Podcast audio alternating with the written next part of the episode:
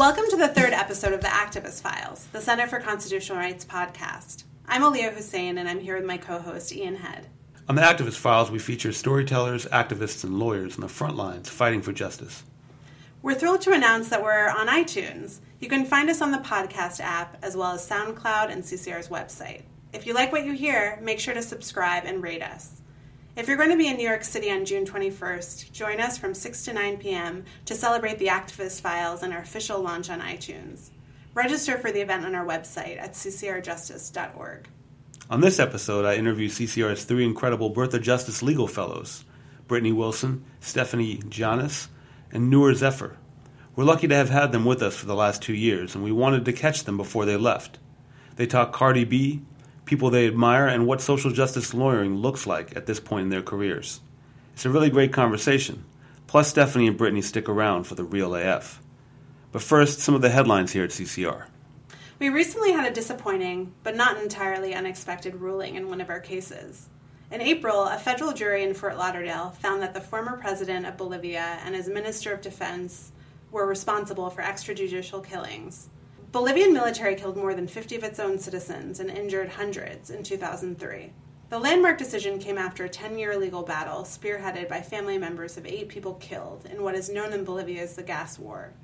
It marked the first time in history a former head of state sat before his accusers in a U.S. human rights trial. The jury awarded a total of $10 million to the plaintiffs. But we knew that wouldn't be the end of it. The judge sided with the defendants and overturned the unanimous jury decision under something called Rule 50. The families will be appealing the decision, so the fight continues. Last week, as part of our stop and frisk case, Floyd versus City of New York, CCR urged a federal court to order the New York City Police Department to implement a set of reforms generated from community input. This process was intended to develop a more thorough set of reforms than the previously court ordered changes to NYPD written policies and training materials. In a press release, CCR attorney Darius Charney explained that For decades, the city ignored the community's repeated demands to reform its unconstitutional policing practices A court order is necessary to ensure that reforms to the systemic constitutional violations that were proven at trial and that continue to this day are not vulnerable to the whims of new NYPD personnel or policy positions. We're happy to announce that two of our panels were chosen for the Netroots Nation Conference in New Orleans, August 1st to 4th. If you're down there, come check them out. One will be on the Department of Homeland Security's secret race paper and the surveillance and criminalization of black protest.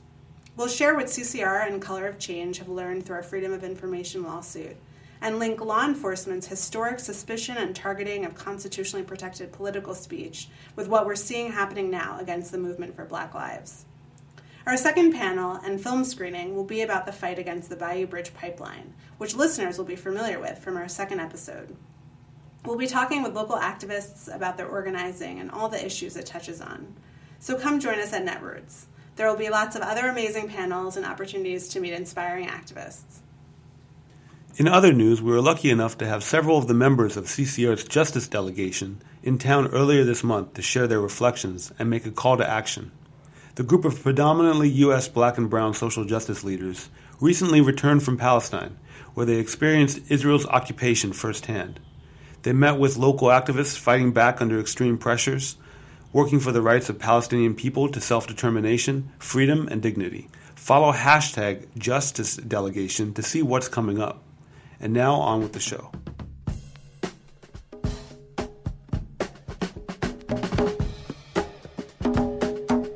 This is Ian Head, and I'm joined with our three amazing legal fellows here at CCR. I'm going to ask them to introduce themselves.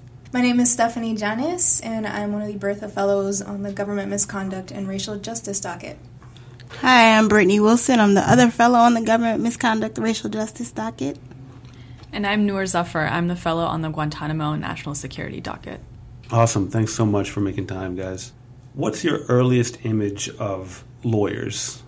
So I didn't really know any lawyers growing up. I think my earliest memory of lawyers was watching Law and Order. and just being told by my family because I was a chatty kid that I would be a good lawyer because I knew how to argue. As I grew up, I kind of in college, I think, learned about lawyers who were involved in the civil rights movement. And I think that was the first time that I knew lawyers could do something on the side of people, on the side of justice. And from there on, I kind of, you know, int- was introduced to attorneys when I was in law school. But really, I cannot remember actively meeting an attorney until I got to law school. I won't want to go with my earliest image of a lawyer, but maybe one of the more memorable images of a lawyer. I would say like Atticus Finch. That's probably really cliche, but the old To Kill a Mockingbird, gray, black, and white movies. Um, I have different opinions about him now, but then it was like, oh wow, he's standing up for this for this man who was wrongfully accused in this really cool old movie. Um, and then just growing up, always reading about Black history and things like that. Thurgood Marshall was was my model and was my idol. Mm-hmm. Yeah, I mean, I think my response is kind of similar to Stephanie's in that, like, growing up, I, you know, no one in my family is a lawyer. I didn't really know lawyers. Um, I wasn't really exposed to, like, what lawyers can be and kind of what role they play in society really until like until I started thinking about law school and then like decided to apply and then got in. I think that's when I was really exposed to okay, here's all the different ways in which lawyers function in our society and I mean, for me, given that my first exposure to lawyers really was in law school, I think that kind of colored it in a slightly less positive way than I think, um, you know, had it been growing up, um, you know, looking to civil rights leaders such as Thurgood Marshall and others. So I've had a really, I guess, interesting and kind of complicated relationship that's still evolving with lawyers and their role in society and kind of my place in that, in this profession. I know at least some of you were involved in artistic and creative things before heading off to law school, or even maybe while at law school, or you know, once you decided to become a lawyer. I have a couple questions related to that. What were they, and have they, or how have they shaped your identity as a lawyer and an activist today? I am a writer and spoken word artist. Um, I competed in a spoken word competition called Brave New Voices, the International Youth Slam Poetry Festival, about 10 years ago now. Uh, that makes me feel old.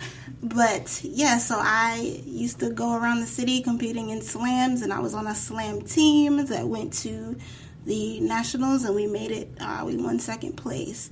And I also sing, I sing with a gospel choir called uh, Gospel for Teens when I was a teenager, we would perform around the city at the Apollo Theater. I'm a native New Yorker, so we performed at a bunch of New York venues and competitions. And um, both of those things have been crucial to my development as a lawyer. Just my sense of self and confidence in speaking um, in front of people and, and on a stage. And if I could say so myself, my, my swag and the way that I present certain arguments and certain um, opinions that I have I think all came from the stage and my being comfortable on a stage. So I was born to two wonderful working class Puerto Rican parents, um, and I say that because growing up was tough. And I went to public school, and thankfully, I went to public schools that had music programs. And so, music has been a very big part of my life since I was a kid. And by the time I was 16, I was singing and writing my own songs, and specifically, I was doing reggaeton, which at the time, which was many moons ago, I won't say exactly how long ago, to have a woman who was a singer and a rapper doing reggaeton wasn't common. So at the age of 16, I was signed to a local record label. And when I was 18, I was signed to Interscope Records, and I was doing full time tours and singing and, and recording. And for me, I think my drive at the time was one, I, I loved being creative and being vulnerable and creating music. And two, it was it was how I thought I was going to get my family out of the situation that we were in. It was always like that North Star for me. Unfortunately, uh, as the Me Too movement and a lot of folks have exposed now, and the conversation is growing now, but back then we very much were dealing with an industry that was very sexist and misogynistic, and I just wasn't willing to compromise my integrity in search of a career, and so I decided to step out of that particular way to do music.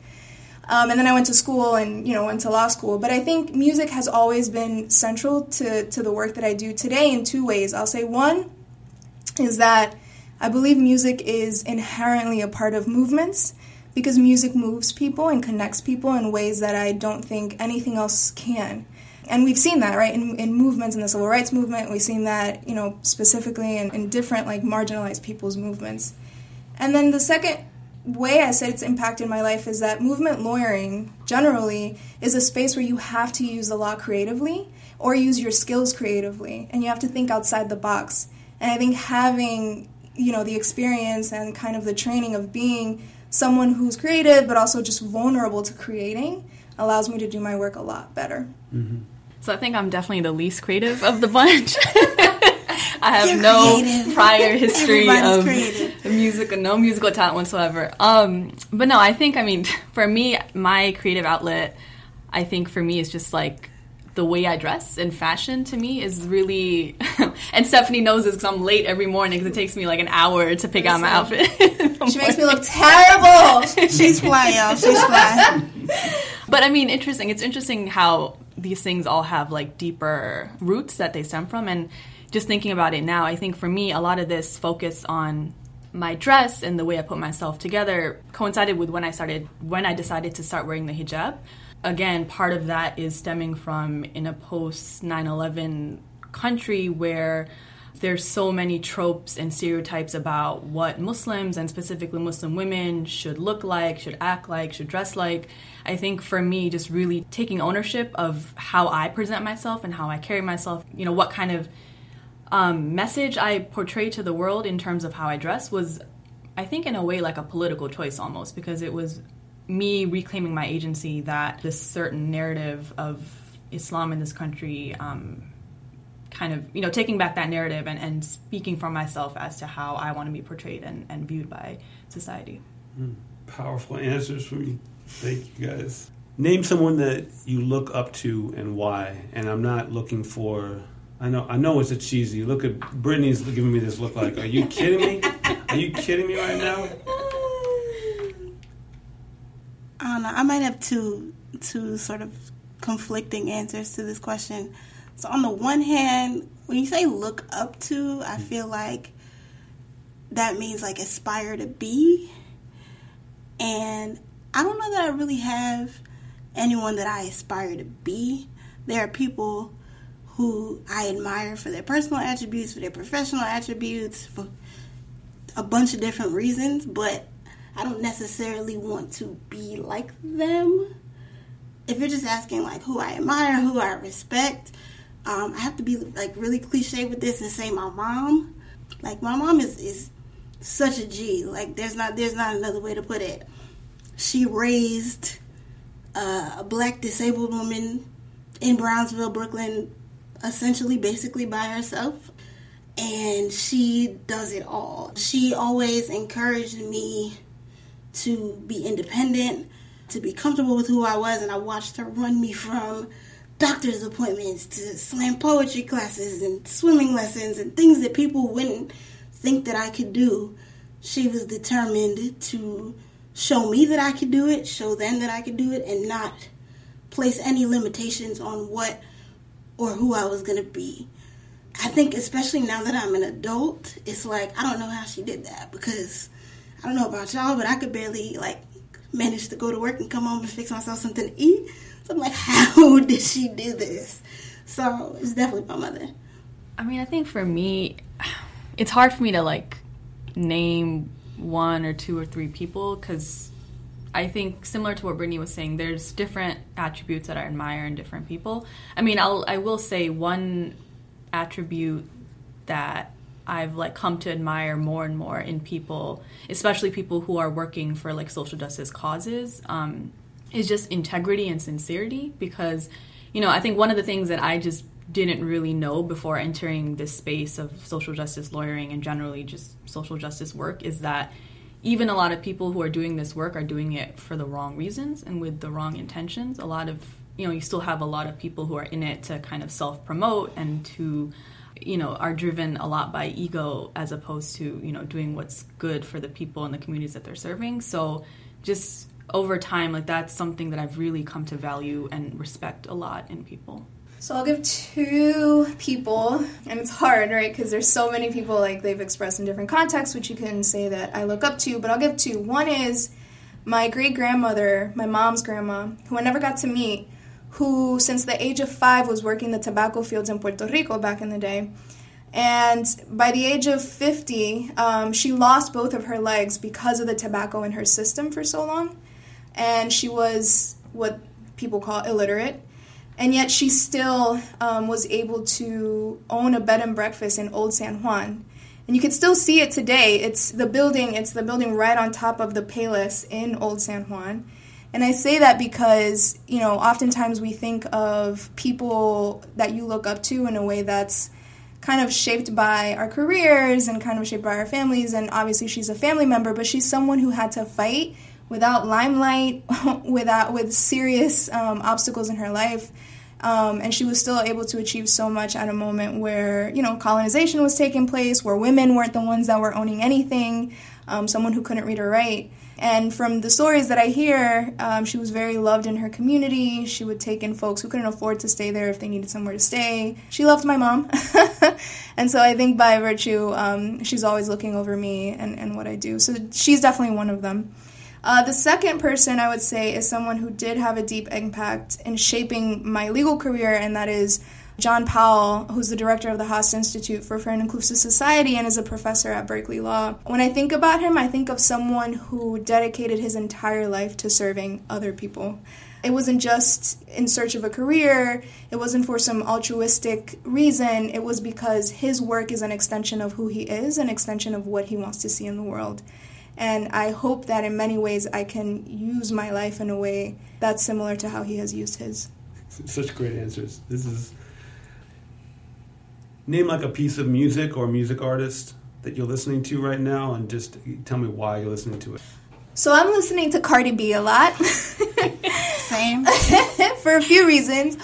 One, sister's pregnant and I'm pregnant, so you know, we got this vibe going on. She's Dominican, my grandfather's Dominican, and as a Dominican woman doing rap in English, though people would contend whether or not it's rap, whatever. Whatever she's doing, she's an artist. She's in the quote, you know, English American sector. And I just, I really appreciate having someone that has had similar life experiences and in some ways was doing music in a way that I think I was doing a long time ago, similarly. And it's kind of like she doesn't hide it. She's genuine, she's true to herself. Uh, and I love that about her. And, you know, specifically as it relates to her kind of being pregnant, like, I also appreciate that she's not trying to be something that she's not, and that she's not trying to, like, be respectable now, or the idea that you can't be, you know, for lack of a better word, you can't be sexy and a mom and a professional. Um, and I think she kind of is, is showing all of those qualities. So, yeah, I love me some Cardi B. I'm also gonna say Cardi B, but I have no profound, deep reason. Her music just sounds good to my ear, so that's why I've been listening to her a lot lately. I listen to everything all the time. Like I don't know, I love some some old school R and B, soul, uh, jazz, gospel. Yesterday I was listening to Anita Baker because she's Anita Baker, and um, she had she did a performance where Regina Belle joined her on stage, and, and they sang a duet of "You Bring Me Joy," and I was just like, okay, I loved it. So, and I'm probably you're, you're probably like, how old is she? Yeah, I know good music. But um, so yeah, I mean, Brandy is one of my favorite singers of all time. So I feel like I'm always listening to something that she has in rotation. I listen to the Full Moon album at least once a week for the riffs and runs. So yeah. Britney been repping uh, Brandy since day one. Just want to say Yeah, that. yeah. Britney, Britney comes by and tells me, gives me recommendations on what to be listening to. So you, you're all kind of near the end of the fellowship. What's next? I'll say finally being allowed to do the work. We've been doing the work, but to be able to put these tools to direct use for the things that I've always wanted to on behalf of the communities that I represent, and finally being able to have at least somewhat of a say in terms of you know the cases I take on, um, the causes that I represent, and the work that I do. Just autonomy. Be a real lawyer. Pinocchio. Be a real boy. So I'm excited to really just continue to hone my, my legal skills, specifically just become a really good technical attorney. I think being in movements and being a movement lawyer, what I've learned from talking to organizers is the growing idea of movement lawyering and some movement lawyers confusing themselves for organizers and organizers being pretty annoyed about that. And, you know, when I talk to them, I'm like, what is it that you need from us? And they're like, we need you guys to be really good at your job, to help us. And so I think that for the next thing that I'm just really, really excited to do is just, you know, become a knife, like win for people in the way that whatever it is they need. And so that's what's next. I think the other thing that's next for me is uh, welcoming baby girl into the world. but um, yeah, excited about those things.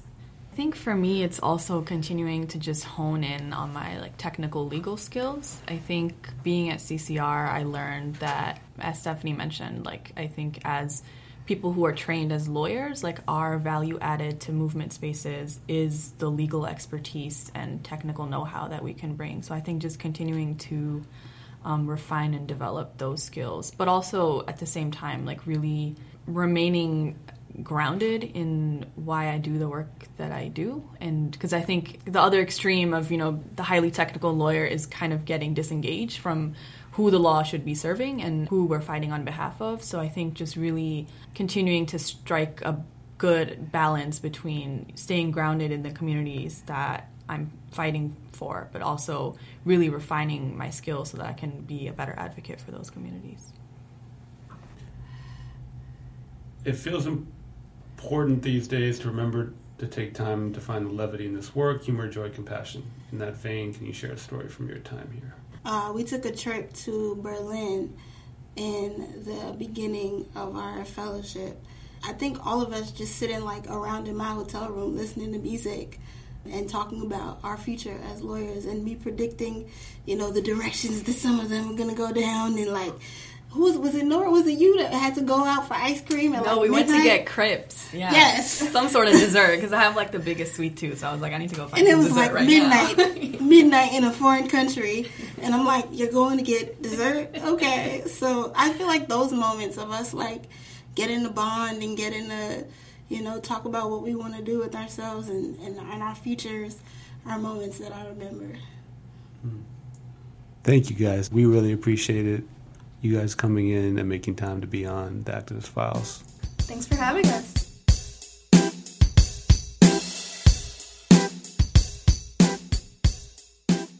The real AF. The real AF. Yeah, I just need you to say the real AF. The real AF. Hey, so it's Aaliyah, and I'm here with our two awesome fellows, Britney Wilson and Stephanie Llanes. Um, and we're going to ask you some important questions. Are you ladies ready? Ready? Great. Um, so, Stephanie, I'm going to start with you. Stephanie, would you rather read an awesome book or watch a good movie? I would rather watch an awesome movie, to be fair.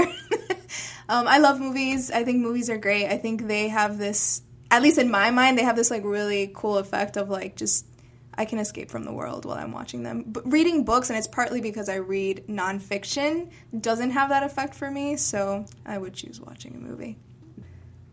Britney, um, would you rather be on a survival reality show or a dating game show? Dating game show. Oh, I don't know, hashtag single 2018. That's self explanatory. Stephanie, would you rather listen to music from the 70s or music from today? I would rather listen to music from today. Uh, partly because I love dancing and like low key, I just love trap music and I love reggaeton and I love hip hop and I can't see myself living without it. So definitely today's music.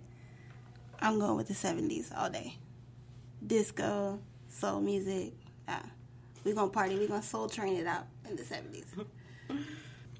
Britney, would you rather write a book or have a book written about you? Write a book. Definitely. That's I'm going to do that anyway one day. So definitely write a book. I'm a writer. All right. What do you what would you write about? All the things. I'm going to write an autobiography. At one point in my life, I thought about writing a poetry book because I'm a poet. Don't know if I'll still do that or not. Maybe. Um, fiction book. I write every genre, so I could see myself having a book in every genre if I had the time. That's amazing. I'd love to read those. Britney, would you rather play one on one against Shaq or Steph Curry? Ooh, Come on uh, now. Shaq is gonna be is, is, is gonna be pretty easy because I feel like I could foul him and then he can't hit the free throws. Steph Curry, like you don't want to play against Steph Curry because he could just hit the shots from anywhere on the court. You can't guard that. Yeah, Shaq and Shaq would be funny. I feel like Stephanie has some commentary she wants to add. Listen, I would definitely go against Steph Curry, not because I would win, but because if I could just meet him and his bae, I would be very happy. Invite me over to have some of her food. Yeah, it'd be good.